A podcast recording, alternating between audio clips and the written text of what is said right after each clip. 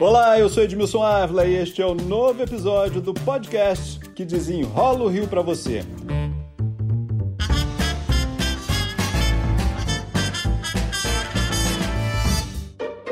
O governo marcou para o dia 19 de outubro o retorno das aulas presenciais das primeiras turmas na rede estadual de ensino. Em todo o país há uma polêmica sobre a reabertura das escolas em segurança e como será na rede estadual do Rio de Janeiro.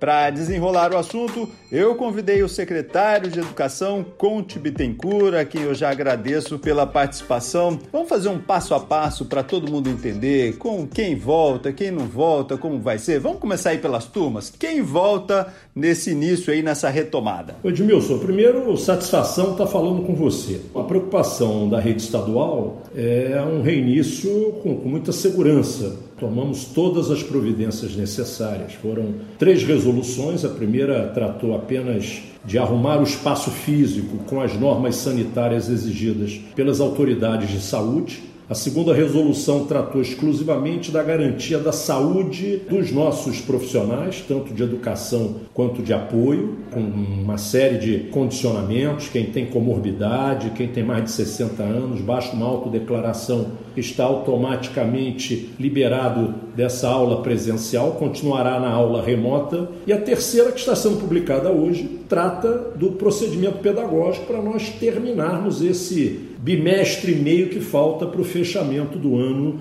de 2020. Lembrando que o retorno presencial, Edmilson, é apenas para os alunos da terminalidade do ensino médio, o terceiro ano regular e a quarta etapa do EJA. E por quê? Parte desses meninos terão a prova nacional do Enem no mês de janeiro. E muitos não têm conectividade em casa, muitos ficaram sem nenhum atendimento ao longo desses sete meses da suspensão das aulas em função da pandemia do Covid. Agora, esse retorno vai ser para todos do terceiro ano ou só para quem não tem internet? Para todos que desejarem, para todos que desejarem. Nós vamos oferecer três alternativas né, para esse aluno do terceiro ano: a presencial para aqueles que desejarem a presencial. A remota que a escola já desenvolve, nós temos várias escolas com bons projetos pedagógicos sendo desenvolvidos. E uma segunda alternativa de remota, que é com material, uma parceria que fizemos com a Ciência e Tecnologia, um material autoinstrutivo do CEDERJ CCERJ, para esses alunos que preferem ficar na educação remota mas não tem conectividade em casa. Vamos falar dos professores e funcionários agora, porque essa grande preocupação né, de contaminação. O que, que vocês programaram para dar segurança para esse retorno? Olha, Edmilson, primeiro, todos os protocolos sanitários estabelecidos. Nós fomos pegar os protocolos de Niterói, tem um comitê científico de muita representatividade, protocolos já aprovados pela, pela ciência médica. Né? Fomos pegar esses protocolos para arrumar as escolas. Garantimos o recurso na ponta, com tapete sanitizante, uma limpeza completa da escola com os produtos adequados, uma marcação do afastamento social de um metro e meio, com máscaras para todos os alunos e professores, com aquela máscara facial para todos os professores e funcionários, com álcool gel em dispensa. Vocês vão distribuir essas máscaras para os alunos? Vamos distribuir as máscaras. As escolas já receberam os recursos, recurso em um, um volume razoável para atender essas demandas e nós temos certeza que todas as escolas da rede estadual, são quase 1.200 escolas, estarão preparadas no dia 19 para receber os seus estudantes. Nós sabemos que algumas escolas são melhores e outras nem tanto, né? Todas vão estar bem, bem preparadas? Olha, cara, nós estamos trabalhando muito. Hoje, por exemplo, estou em Itaperuna. Nesse momento eu estou em Itaperuna, vou participar agora de uma reunião presencial com todos os diretores aqui do Noroeste do Estado do Rio de Janeiro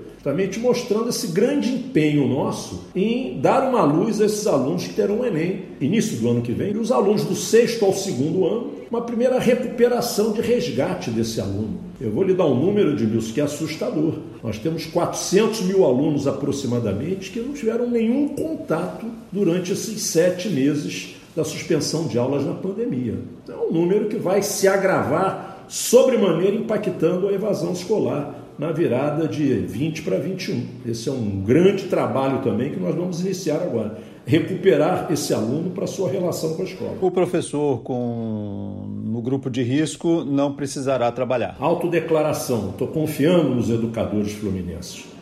Todos que mandarem uma autodeclaração pelo canal já divulgado para a escola, para as regionais e para a Secretaria de Educação será o suficiente para nós substituirmos esse professor por colegas que não estejam enquadrados nesse chamado grupo de risco, tá? através de, de do, do, do, contrato de GLPs, que é aquele regime especial de hora extra dos professores. O governador já liberou 5 mil novas GLPs só para nós atendermos esse projeto das turmas de terminalidade agora no fechamento do calendário de 2020. Agora, e as outras turmas, secretário? Essas turmas em retorno do terceiro ano e do EJA, e as outras turmas, o que é que vocês estão planejando para esses alunos? As outras turmas continuam no trabalho remoto em duas vertentes, Edmilson. Primeiro, aqui a escola já vinha realizando. Nós temos boas experiências, boas práticas, essas continuam no seu percurso, no seu itinerário. O que nós estamos dando como segunda alternativa é aquelas escolas que não conseguiram desenvolver uma prática nessa relação pedagógica minimamente com os alunos. E aí nós vamos fazer um material autoinstrutivo do primeiro, segundo e terceiro ano do CEDERJ CCERJ. É um material autoinstrutivo, o aluno terá uma avaliação no final do ano e isso caracteriza, caracteriza o vínculo dele com a escola. Do sexto ao nono ano, nós fizemos opção por material próprio da rede. Nós vamos usar todos os meios necessários para fazer esse material chegar à casa do aluno, Edmilson. E os alunos sem internet? É, esse material autoinstrutivo. É o material impresso que nós vamos fazer chegar em casa, entendeu? E não é pelo correio. Ah, essa é a forma de substituir, então? Vai substituir o Edmilson. Lembrando que vai substituir em parte. É o que o mundo todo está discutindo, né? Ou seja, vai ser um projeto de um ano contínuo, com 21 ou com 22. O grande desafio é resgatar esses alunos. O segundo desafio, após o resgate, é uma avaliação diagnóstica para que a gente possa identificar em cada aluno os objetivos esperados daquela série, daquele ano de escolaridade de 2020 que não foi cumprido e a gente estabelecer um novo itinerário pedagógico com esses objetivos que não foram cumpridos. Ou na forma de uma de uma recuperação nos três primeiros meses de 2021, ou trabalhando em um bloco até pensando em 21 e 22. O importante é resgatar o aluno e dar a condição dele continuar o seu itinerário escolar. Esse é o nosso principal objetivo aqui no Rio de Janeiro. Eu não considero o ano de 2020 um ano perdido. Pelo contrário. É, isso é super importante o que o senhor está falando, porque muitos pais ainda estão preocupados. Ah, meu filho vai perder o ano, vai ser reprovado, não vai ser reprovado. Acho que isso já explica bem. Ninguém vai ser reprovado, então. Não tem porquê. No mundo inteiro, ninguém será reprovado. Ninguém será reprovado. A reprovação, depois dessa quarentena de sete meses, é quase que o convite à evasão escolar. Entendeu? Nós estamos trabalhando em um ano contínuo, em bloco.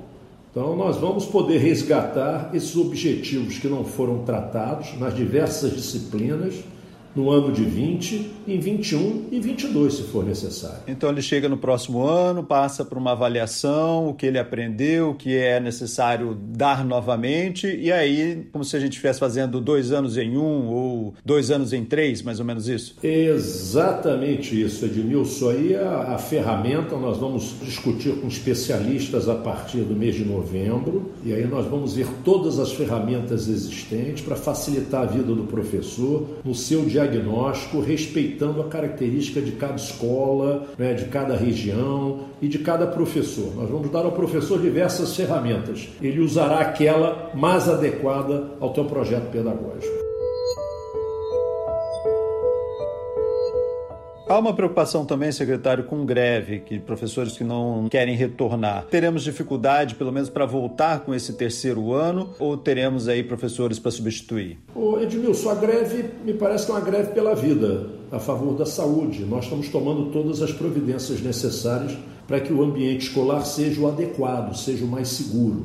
Então eu vou fazer, eu estou fazendo um apelo aos educadores fluminenses. Nós estamos retornando com o terceiro ano do ensino médio, volto a falar que nós temos um compromisso com esses meninos, que não tiveram nada nesses sete meses. Esses meninos têm uma prova nacional em janeiro, vão disputar as vagas das nossas universidades públicas aqui no estado do Rio de Janeiro, com meninos de outras redes que tiveram muito mais inserção do que a que a nossa ofereceu. Então é um pouco o empenho dos educadores fluminenses, que eu acredito muito. Estou fazendo uma grande chamada para todos nós. É cada um fazer a tua avaliação da importância da educação na vida da sociedade, como realmente política transformadora. Está hora de nós provarmos isso aí. Secretário, só para a gente concluir, este vai ser um, uma espécie de um piloto para a rede toda, para entender como fazer todo esse trabalho, para que no futuro todas as crianças retornem? Não há dúvida. 2021 ainda é uma grande incógnita, né, Edmilson? Se teremos já o presencial, possibilidade é do híbrido, né? o presencial, parte no presencial e parte no remoto.